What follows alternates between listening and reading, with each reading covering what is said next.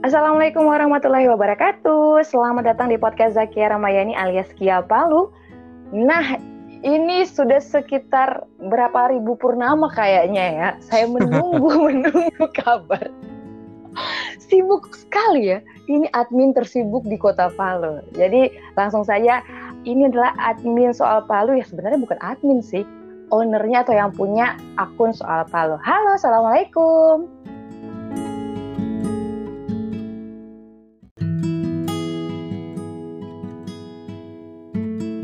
Waalaikumsalam warahmatullahi wabarakatuh. Ini Pak Fahri, Muhammad Fahri yang dikenal sebagai uh, ownernya akun soal Palu. Bagaimana kabarnya Pak? Alhamdulillah baik-baik nih. Sempat habis sakit kemarin. Cuma ah, sakit. sudah alhamdulillah. Sakit apa? Sakit biasa kecapean saya kayaknya karena pekerjaan utama menjaga bayi. Ternyata itu lebih capek dari kerjaan yang lain kan? Iya, weh. Kalau sudah dua orang kita masih eh sih. baru satu itu pak.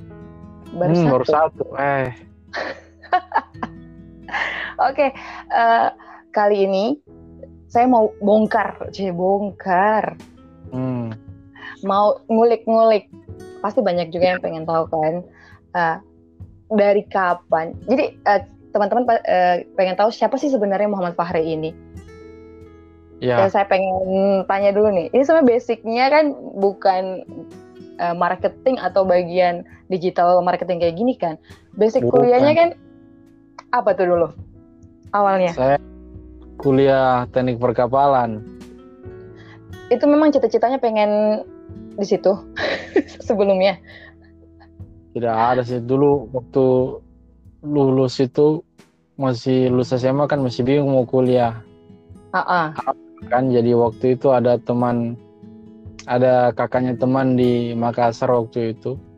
Uh -uh. Dia dia bilang e, teman-teman seangkatannya sudah banyak yang kerja di okay. Batam waktu itu ditawarinya. Akhirnya cobalah itu dan lulus begitu oh. akhirnya oh, terusan lah berarti cuma iming-iming oh cepat dapat kerja nih. Baru kerjanya kan gitu. di luar-luar ya. Ya maksudnya kelihatan keren juga mungkin karena perkapalan tuh. Cuma eh kuliahnya ternyata tidak sekeren yang di bayangkan eh. Sungguh melelahkan. Melelahkan tapi akhirnya selesai juga. Ya selesai sekitar lima hampir lima tahun dulu baru selesai. Lumayan cepat itu untuk ukuran teknik. iya sih. Teknik hmm. itu saya saya lama pak. Saya oh, iya, teknik sipil.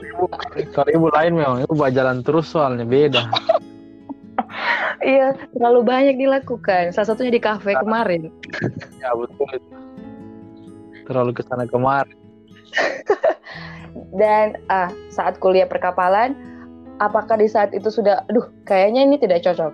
Terus tiba-tiba kenapa beralih ke digital marketing? Itu awalnya ceritanya gimana? Tidak sebenarnya tidak tidak sebenarnya tidak ada bayangan untuk apa? Kuliah mm -hmm. juga? Tidak ada bayangan tiba-tiba mau berhenti kuliah di tengah jalan karena kasihan juga orang tua tuh sudah biaya mahal-mahal. Ya tetap kuliah tetap tetap tetap jadi prioritas. Waktu itu tetap mau diselesaikan. Malah setelah lulus kuliah sudah ada bayang-bayang nanti mau ke Batam atau ke Jakarta. Waktu itu mau kerja di perusahaan-perusahaan pembuat kapal tuh waktu itu.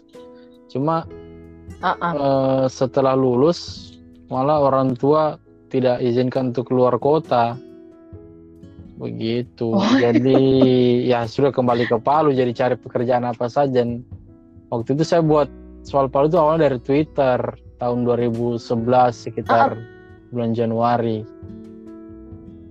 jadi itu eh, tiba-tiba itu terinspirasi dari mana? Lalu di Twitter itu kan lagi booming waktu itu sekitar 2010-2011. Terus di Makassar itu ada satu akun namanya soal soal MKS. Jadi isi isi akunnya itu hanya kasih pertanyaan, terus dijawab okay. sama followersnya waktu itu di Makassar. Jadi okay. saya lihat ini belum ada di Palu. Saya cobalah buat akun soal Palu sekitar Januari 2011. Terus responnya lumayan bagus dalam satu bulan itu sekitar seribu followers Twitter lah karena waktu itu kan tidak ada akun yang mengumpulkan semua orang Palu dalam satu tempat jadi mungkin benar. gara-gara itu bisa diterima waktu awal mulanya soal Palu muncul itu begitu ceritanya. Jadi awalnya iseng-iseng ya? Iya iseng-iseng saya karena apa mau buat sebelumnya tidak ada di Palu coba coba saya buat dan akhirnya ternyata responnya orang bagus followers dan tidak ada tidak ada niat cari mau cari uang dari Twitter waktu itu karena memang tidak saya tidak tahu caranya jadi hanya mengalir saja jadi uh, ceritakan masa okay. uh, eh, kasih kasih pertanyaan seputar Palu atau ada ada informasi seputar Palu saya posting begitu palingan dulu niatnya jadi tidak ada niat mencari uang begitu awalnya senang senang iya dulu itu hits banget waktu saya masih siaran di Nebula uh, kan selalu ada pertanyaan permainan masih kecil terus jajanan-jajanan Palu yang dulu-dulu. Hmm. Jadi mungkin di saat itu kan orang ih, kembali nostalgia, ya. berkumpullah masa-masa. Berkumpul. rame, rame itu. Ini apa ya akun apa ya? Jadi saya waktu di radio juga jawab-jawab juga, hmm. ikutan juga, terus mention-mention yang lain kan, mention teman yang lain. Ya. Gitu. Jadi begitulah jadi mengalir mengalir dan terakhir itu akun Twitter hilang pokoknya ada kesalahan lah jadi salah input usia jadi dianggap Twitter uh, tidak memenuhi standar usia pengguna Twitternya. Begitulah saya salah input tahun lahir waktu okay. itu begitu jadi sekarang akunnya hilang tapi sudah sudah sejak 2015 sudah tidak terlalu aktif juga. Itu akun. Oh it, itu permasalahannya kenapa tidak aktif lagi? Iyo, karena hilang. karena hilang. Dan sebenarnya tidak sudah tidak sempat juga untuk urusnya lagi. Sekarang sudah ada maksudnya tidak ada waktu untuk urus itu Twitter itu.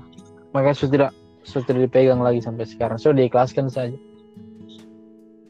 Terus kapan mulai kepikiran aduh ini kayak peluang nih peluang. Kan dulu sempat dengar-dengar sampai ke Makassar loh cari-cari ilmunya segala macam. Iya kapan tidak, sebenarnya, mulai terpikir? sebenarnya Twitter ini Twitter mulai menghasilkan uang dulu dapat iklan tau pertama dari orang uh -uh. jual produk keripik. Waktu itu kan lagi heboh Maici iya benar. Maici tapi dia uh -huh. dia jual bukan Maici merek dia tahu saya lupa apa mereknya. Tapi dari Bandung juga dia reseller. Dia jual -uh. terus dia minta bantu promosikan. Saya lupa dulu berapa fee-nya waktu awal-awal itu. Jadi saya sampai datang ke rumahnya waktu itu sudah selesai eh belum selesai kuliah. Tapi saya lagi liburan ke Palu. Saya sampai -huh. ke rumahnya orang yang mau iklan itu. Terus waktu itu belum ada rekening toh. Dia bayar langsung sama dia kasih produknya untuk di review waktu itu. Jadi belum ada food blogger kayak food grammar kayak sekarang. Waktu itu jadi saya sudah mulai duluan jadi apa ya food apa kalau namanya di Twitter? Food food reviewer lah. Reviewer makanan di okay. Twitter waktu itu sekitar tahun 2012 kayaknya dari 2012 sih ya sudah mulai dapat. Nah dari situlah mulai masuk masuk iklan-iklan yang lain sampai sekarang. Bahkan dari yang dari Twitter dulu itu masih ada yang bertahan jadi klien sampai hari ini. Maksudnya yang sampai beriklan Wah, dari Twitter biasa. sampai ke Instagram iya.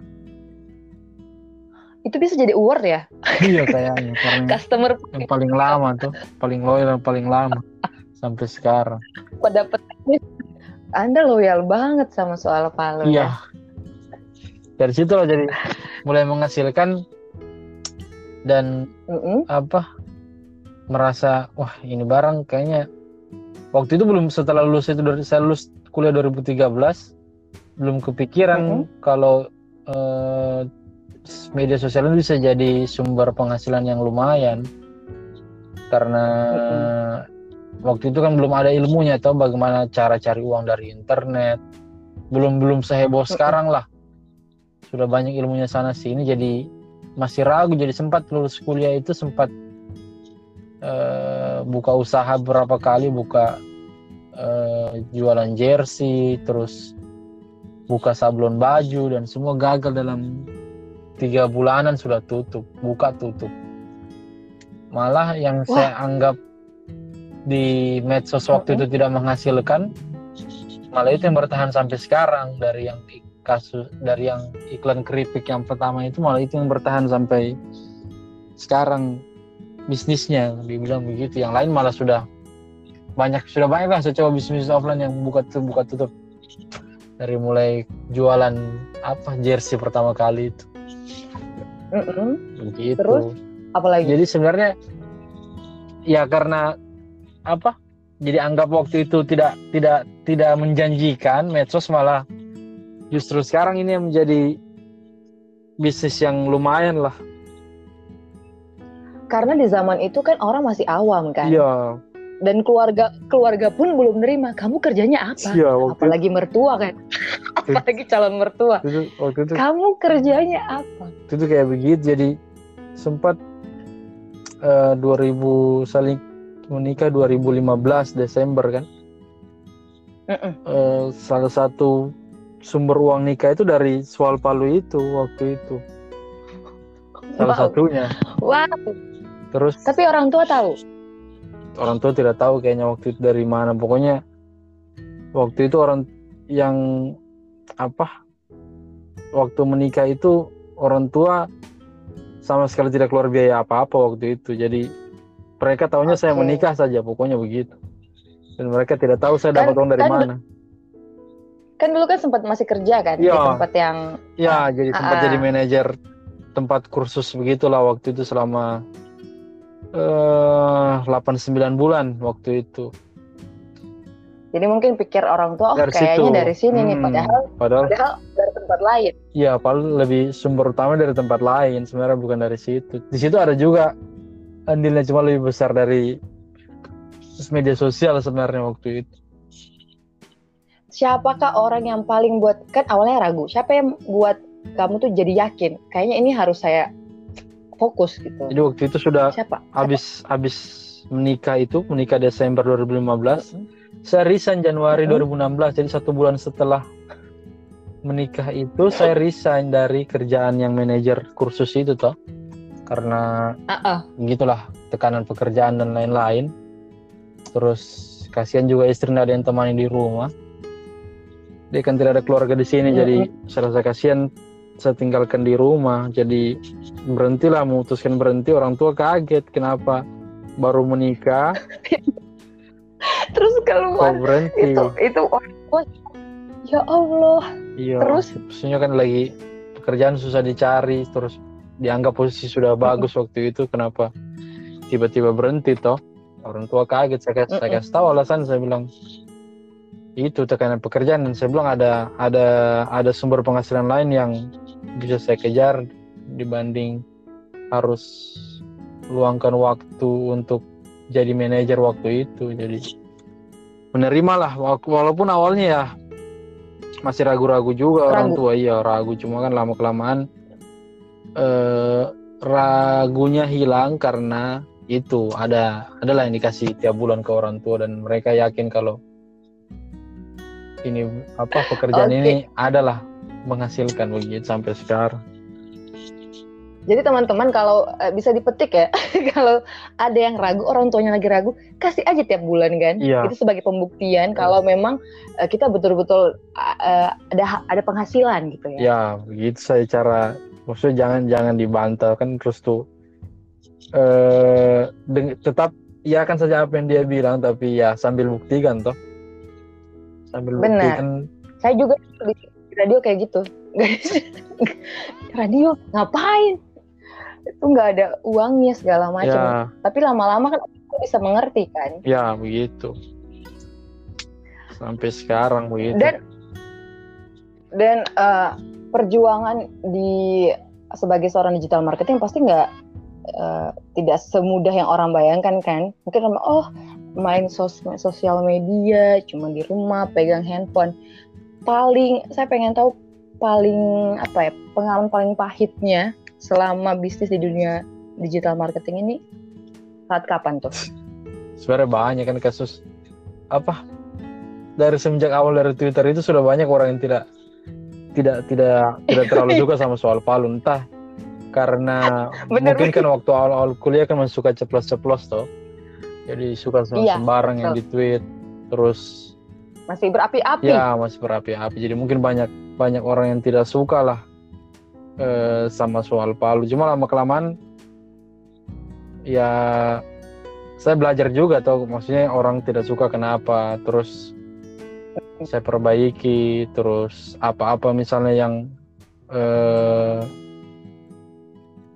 apa-apa yang bisa membuat konflik sama orang lain saya hindari sebisa mungkin begitu. Jadi uh, tidak tidak pernah tidak pernah saya orang-orang yang maksudnya orang-orang yang tidak suka tidak pernah juga saya balas saya balas langsung maksudnya saya bilang di medsos apa segala macam ataupun di akun pribadi tidak pernah saya bilang apa-apa. Cuma ya sebisa mungkin apa yang mereka apa yang mereka tidak suka saya hindari. Begitu. Terus Oke, apa jadi bahan koreksi iya bahan jadi bahan introspeksi juga ke saya tuh maksudnya ini barang kan barang barang baru tidak pernah ada contoh sebelumnya. Jadi tidak pernah ada eh, benchmarknya lah tidak pernah ada contoh. Jadi memang mengalir saya ada masalah ya selesaikan. Beberapa kali pernah ada masalah sama anak fotografi sama apa lagi ya sama banyak lah banyak banyak kasus. Cuma sekarang malah banyak yang sudah jadi teman setelah setelah ber, setelah setelah bermasalah malah jadi teman dan bisa kerja sama. Wow. Gitu. Luar biasa juga ya. Mungkin terlalu banyak sampai mungkin terlalu sensitif kayaknya ya permasalahannya. Iya, maksudnya ya begitulah masalah masalah masalah dulu dulu tuh ceplos-ceplos segala macam cuma ya sekarang sudah sudah belajar dan lebih dan lebih hati-hati apalagi ada undang-undang ITE itu undang-undang ITE jadi betul-betul hati-hati sekali posting-posting apa di medsos. Selalu saya yang kontrol langsung.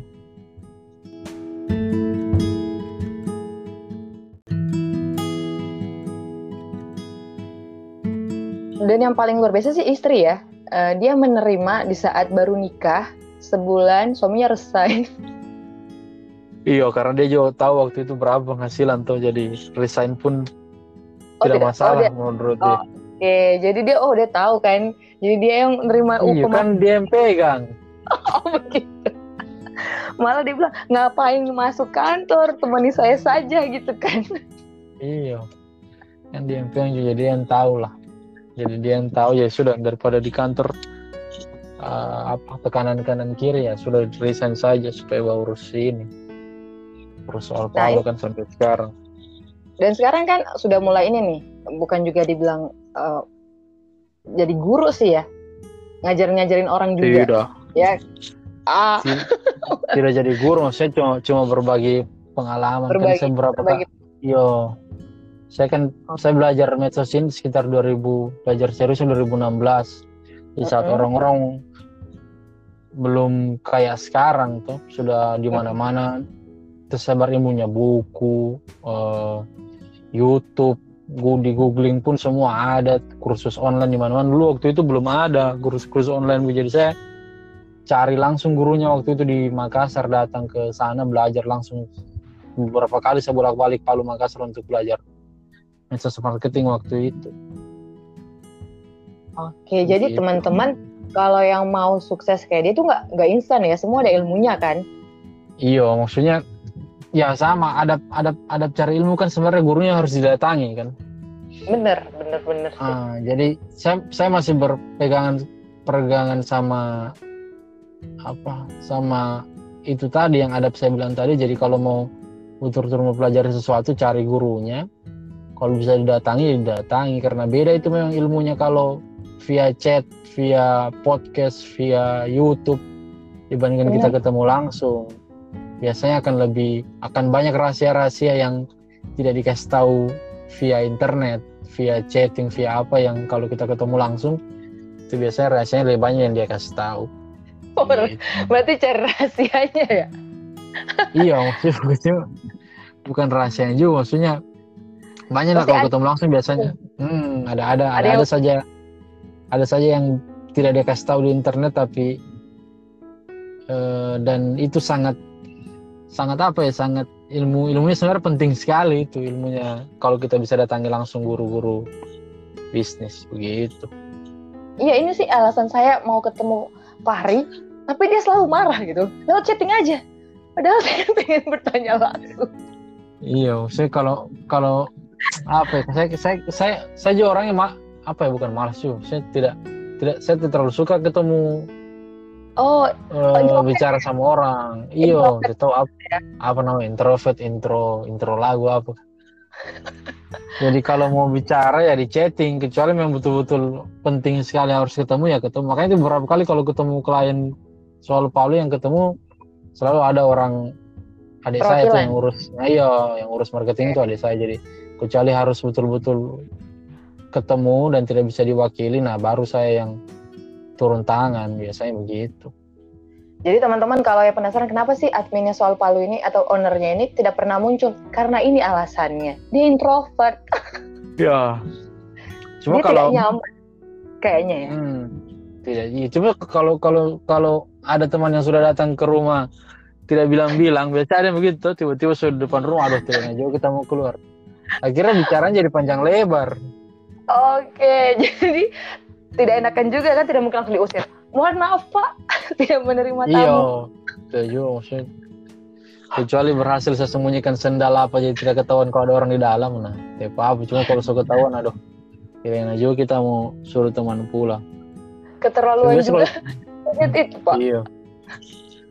Cuma kalau sudah ketemu terus mau bahas maksudnya bahas masalah medsos bahas, bahas masalah bisnis ya nyambung beri, beri ceritanya juga nyambung juga so jadi jadi jadi panjang lebar ceritanya kalau kalau ketemu langsung. Cuma ya itu saya tidak tersuka ketemu langsung gitu intinya. Pokoknya uh, memang sih tergantung orang ya kepribadiannya. Ada yang memang dia lebih nyaman di medsos aja. Makanya kenapa dia buat soal palu? Karena memang dia nyaman kan? Ya. nyaman.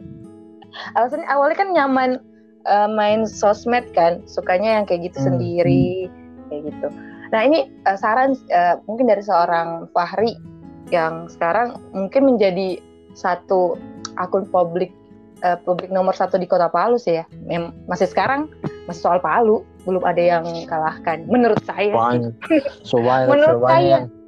Karena mungkin mereka banyak sudah banyak mulai-mulai tiru kan uh, uh, soal Palu cuma cuma saya tema masalah juga tiru silakan kan udah mulai banyak ilmunya kan udah dia udah lihat oh soal Palu kayak gini nih udah jadi ada benchmarknya ya, uh, jadi mereka kayaknya berlomba mau jadi seorang digital marketing tapi memang apalagi ya. di saat pandemi seperti ini orang makin gencar lagi kan untuk belajar ya. digital marketing nah saran dari hmm. seorang Fahri untuk teman-teman pemula yang baru terjun di, dua, di dunia digital marketing apa saja yang mereka harus pelajari hmm, hmm. jadi kalau uh, kalau mau terjun ya sebenarnya banyak banyak teman-teman yang teman-teman pemilik usaha yang terus semenjak masa pandemi ini kan sudah banyak yang buka. Yang sebelumnya mungkin tidak pernah main medsos tiba-tiba punya akun Facebook cuma Instagram. Cuma kalau saran saya mending supaya betul-betul tahu ilmunya ya belajar belajar pak belajar dulu dari mana saya sekarang sudah banyak di tersedia di mana-mana sumber ilmunya itu dari buku, dari kelas online, terus dari Google, ada semua di sana. Jadi baiknya ya belajar dulu bagaimana cara jualan via Instagram, via Facebook.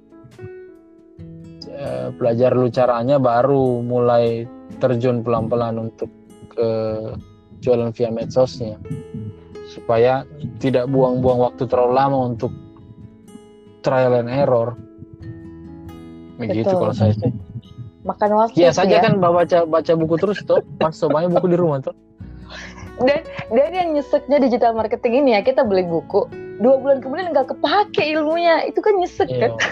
Nyesek. Jadi begitu. Makanya ya. beberapa kemarin beberapa buku yang ah, di lemari kan saya jual tuh yang tidak terlalu ya tidak kurang apa ya maksudnya tidak, tidak terlalu saya baca jadi saya jual saya daripada bikin menumpuk di lemari. Tapi buku-buku yang penting masih saya simpan yang mungkin kadang-kadang masih saya harus buka lagi untuk refresh ilmu lagi masih saya simpan. Tidak saya jual begitu. Dan memang banyak banget bukunya pak. Dari segala WhatsApp semuanya Yo. dia punya. Jadi waktu itu segala macam. Ini pun setelah jual buku terus ada buku lagi yang bagus tentang medsos saya iya saya mau beli lagi kan maksudnya ini kan ini barang ini pasti dunia digital marketing kan berkembang terus setiap hari itu dulu Twitter bener, bener. dari zaman Friendster, Facebook, Twitter, Pet. Ya. Instagram, terus Facebook Ads, IG Ads, terus sekarang lagi TikTok dan lain-lain, belum lagi hmm, belum lagi Google Ads dan lain-lain dan mereka berkembang terus jadi harus harus ada ilmu baru setiap hari atau mungkin ada buku baru tentang uh, yang pelajari medsos marketing platform tertentu ya dipelajari lagi. Sampai sekarang pun saya masih baca-baca Facebook Ads. Ada buku ada buku baru tentang Facebook Ads saya pelajari lagi. Cari-cari insightnya. Kira-kira ada teknik baru lagi tidak untuk uh, pelajari untuk apa model terbaru untuk supaya bisa untung dari FB Ads begitu supaya bisa menghasilkan apa menghasilkan uang dari Facebook atau dari Instagram begitu. Jadi saya masih baca cari-cari terus. Kalau ada buku baru saya beli lagi. Kursus pun iya. kursus online pun masih saya beli-beli walaupun ya begitu. Tidak tidak semua tidak semua dikasih habis itu materi-materi yang di podcast itu. Yang apa YouTube yang dari kelas online itu wah terlalu banyak jujur saya juga ikut jadi uh, saking apa ya kepengen semua kelas dimasuki akhirnya pusing Tahu mau baca yang mana hmm. ya materi yang ini atau yang ini terus ada semua kan uh, tugas-tugasnya kira uh, pusing sendiri Iya, kayak sebenarnya fokus saja, fokus apa? Mau main ke yang mana, ke Instagram ke atau ke Facebook ya pelajari. Mau main Facebook Ads ya pelajari Facebook Ads. Mau fokus di Instagram ya pelajari bagaimana marketing di Instagram. Tidak semua harus dipelajari karena capek itu. Maksudnya tidak jadi tidak fokus juga kalau terlalu banyak yang dipelajari. Iya benar. Jadi memang teman-teman kalau yang mau mulai fokus. Jadi mau fokusnya di mana? Di Instagram ya pure di Instagram karena algoritma itu kan tiap tiap saat berubah kan. Aturan-aturannya hmm. berubah. Kalau mau yang jadi YouTuber, YouTuber aja fokus gitu kan. Walaupun iya. Instagram yeah. bisa juga saling connect, cuman lebih fokus di sana karena beda juga cara mainnya di YouTube, apalagi di yeah. Facebook. Nah, dari Fahri sendiri, dari beberapa uh, sosmed itu apa yang paling menguntungkan untuk Fahri? sebenarnya kalau dari sisi keuntungan dari soal palu dari sampai sekarang Instagram masih Instagram hmm, yang lumayan menghasilkan dari uang iklannya tuh setiap bulan uh, tapi ini lagi ada beberapa lah mau dikerja kayak ini lagi kerja susun lagi susun akun YouTube-nya soal palu. Cuma lagi dipikirkan apa postingan-postingan apa nanti akan diposting. Ini pun setelah ini lagi juga saya lagi pikirkan konten-konten di soal Palu kemungkinan besar setelah untuk uh, di masa-masa mendatang akan dibuat konten original kan selama ini masih merepost oh, foto-foto teman-teman di Palu. Jadi selanjutnya akan buat konten originalnya mungkin foto atau video atau apakah berarti produksi sendiri dong ya. Berarti dari semuanya di semuanya original produksi sendiri foto ya, sendiri. Ya mungkin mungkin tidak tidak semua juga original jadi mungkin akan uh, di antara produk apa antara kontennya teman-teman di Palu sama konten original juga nanti akan dicampur mungkin. Di akun soal Palu begitu rencananya.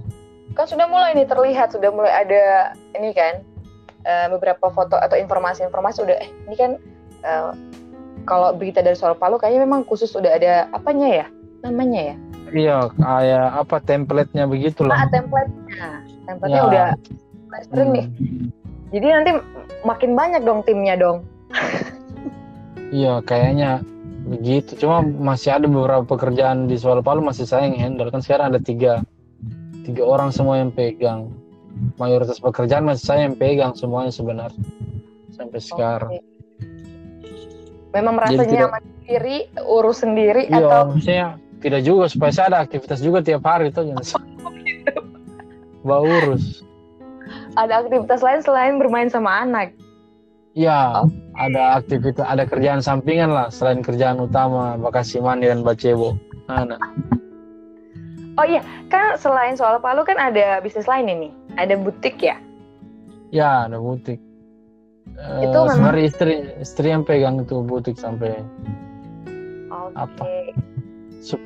Uh, supaya se sebenarnya bikin putih juga supaya ada kelihatan bisnis offline tuh. Jangan sampai orang kira pesugihan atau kira tuyul ada bahaya nih. Oh begitu jadi, jadi?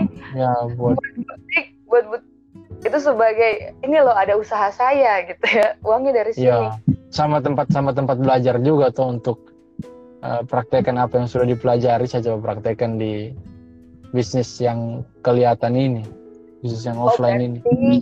uh, kayaknya gini kayak bahan percobaan sebelum ke teman-teman yang punya bisnis berarti dicoba ke bisnis sendiri dulu dong. Ini apa iya, uh, oke okay, trial errornya di bisnis sendiri ya iya strateginya dicoba di bisnis sendiri. Cuma ya sampai sekarang juga ya begitu masih. Cuma banyak maksudnya uh, bisnis online bisnis offline memang beda ya? Banyak lah iya beda memang dengan kasus dengan bisnis online tuh.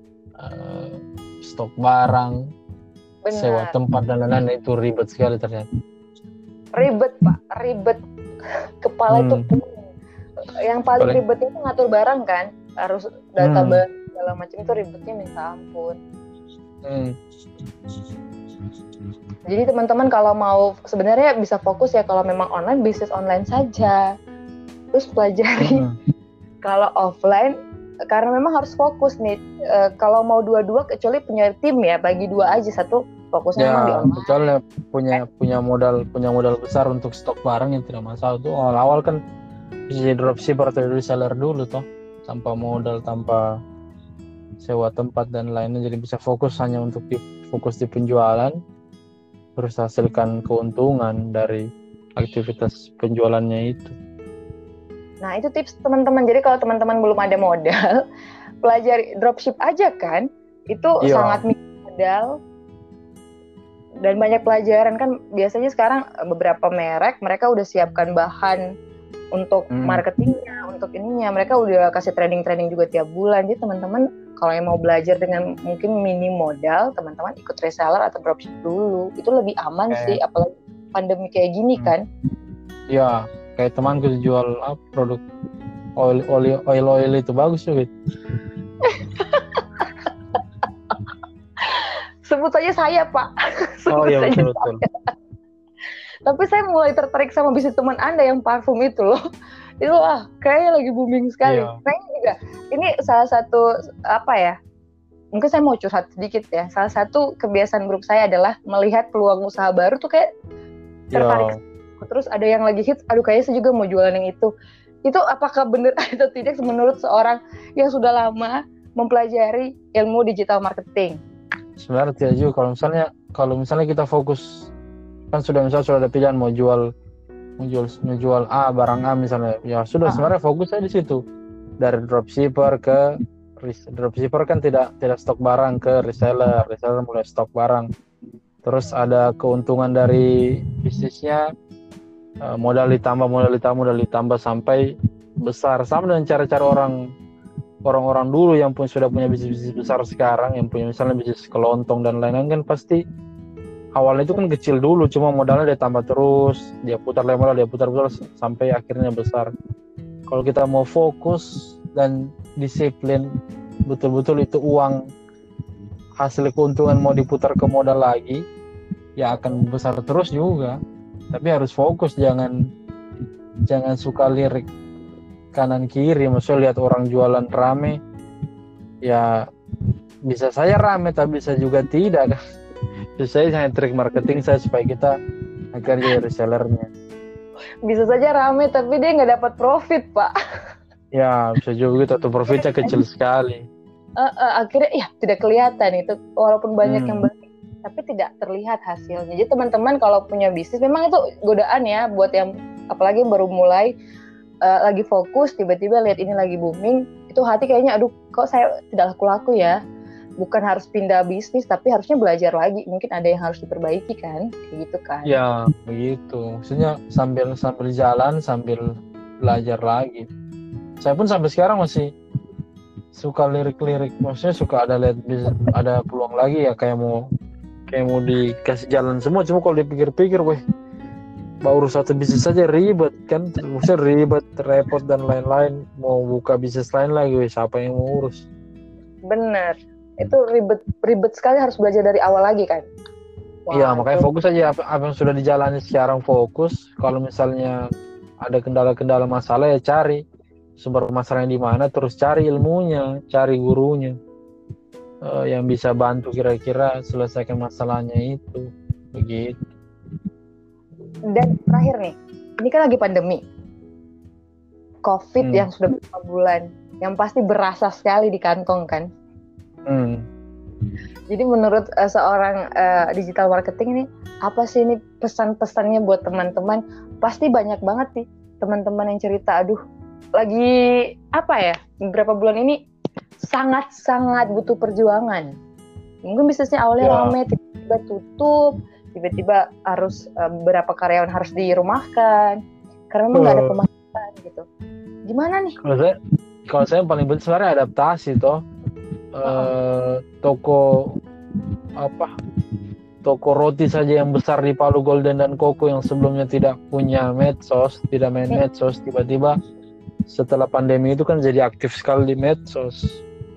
Jadi memang sekarang lagi ke arah sana semua penjualan uh, bisnis kan lagi ke arah digital semua jadi teman-teman mau tidak mau harus adaptasi belajar masalah Instagram masalah Facebook masalah marketing online dan lain itu harus harus belajar memang.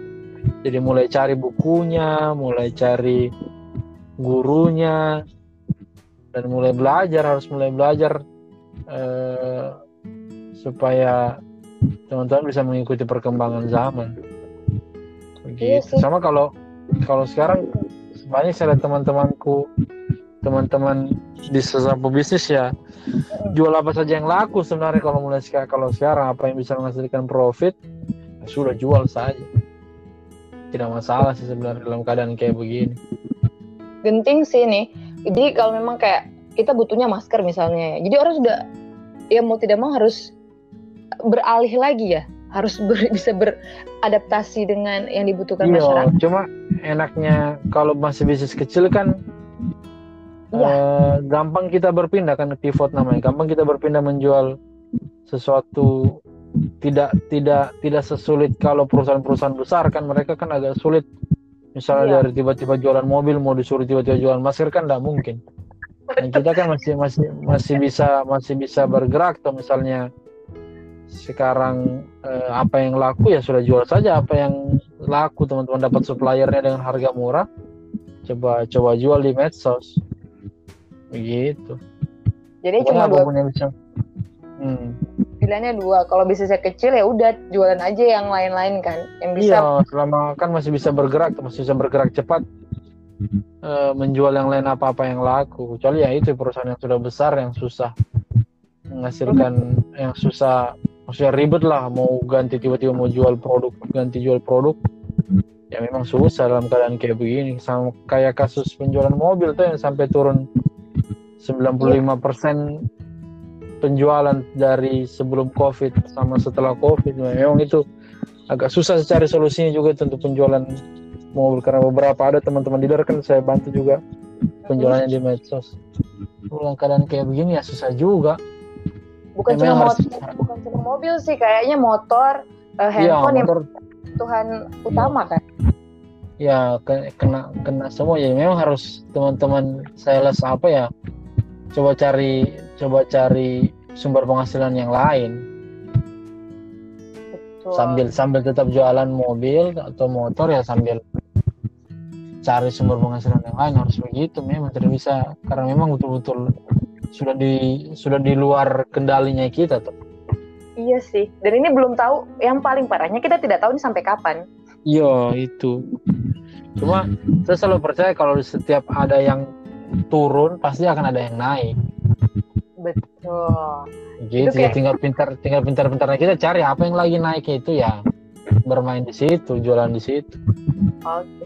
Tapi sama kayak kemarin yang kita bantu kan, hotel kan, itu awalnya uh happening banget kan tiba-tiba hmm. kasus 16 positif langsung kosong hmm. Saya sudah waduh sudah, luar biasa sudah luar kendali sudah luar kendali sekali tuh makanya ya tinggal yang bisnis begitu ya memang harus dia kasih tunjukkan ke orang kalau protokol kesehatannya sudah betul-betul aman. Benar-benar sih. Ya, tapi walaupun 16 positif kemarin itu buat orang takut pak. Iya sempat. Langsung trauma lagi kan orang-orang. Takut lagi. Saya saya kemarin kan sudah sempat maksud sudah sempat sudah mau hampir nol tau waktu itu jadi sempat uh, pikir aman-aman sudah mulai aman-aman. Eh tiba-tiba ada 16 jadi kaget lagi kayak ada gelombang kedua begitu waktu itu kemarin. Jadi kepikiran kan apalagi punya anak kan pak. Jadi nggak mau iya betul. Jadi kepikiran jadi orang-orang yang tadi itu juga banyak teman-teman yang sudah usahanya mereka sudah buat usahanya udah prepare untuk new normal. Ternyata dapat gelombang kedua ini jadi down lagi dong ya usaha para iya. para teman-teman hmm. Gitu. Hmm, hmm. semua kan biarpun ini butiknya butik pun kena kena juga Benar. toh karena ya, mau beli sudah. baju sekarang pikiran sih pak mau beli Iyo. baju tuh udah nggak beli jilbab udah enggak orang pikirnya tuh kayak iya. makan kesehatan kayak uh, gitu kan iya. tapi ya sudah sambil jalan saya sambil carikan solusi pelan-pelan bagaimana Oke, jadi itu ya teman-teman tem uh, cerita perjalanan karir seorang apa ya? Ini disebutnya apa ya? Digital marketing. Tidak tahu juga tukang posting. tukang posting. Tapi kalau teman-teman mau berguru bisa kan? Iya, tidak apa-apa. Kalau misalnya mau anu kan bisa ada Facebook sama saya lebih aktif di Facebook kayaknya kalau masalah medsos marketing dibandingkan Instagram. Oh, oh kalau untuk penjualan lebih ke Facebook ya? Iya, lebih suka di Facebook ya karena saya pernah teman-teman di Instagram kebanyakan teman-teman yang tidak tidak tertarik sama bisnis kebanyakan. Jadi saya lebih oh. posting di Facebook daripada di Instagram. Jadi Instagram cuma kegiatan hari-hari saja yang saya post. Tapi memang sebenarnya kan menjual di Facebook ya kan? Apalagi kalau Facebook ad. Iya, saya tertarik tergantung tergantung marketnya juga di mana. Kalau banyak marketnya di Facebook ya main di Facebook. Tidak masalah. Oke, okay.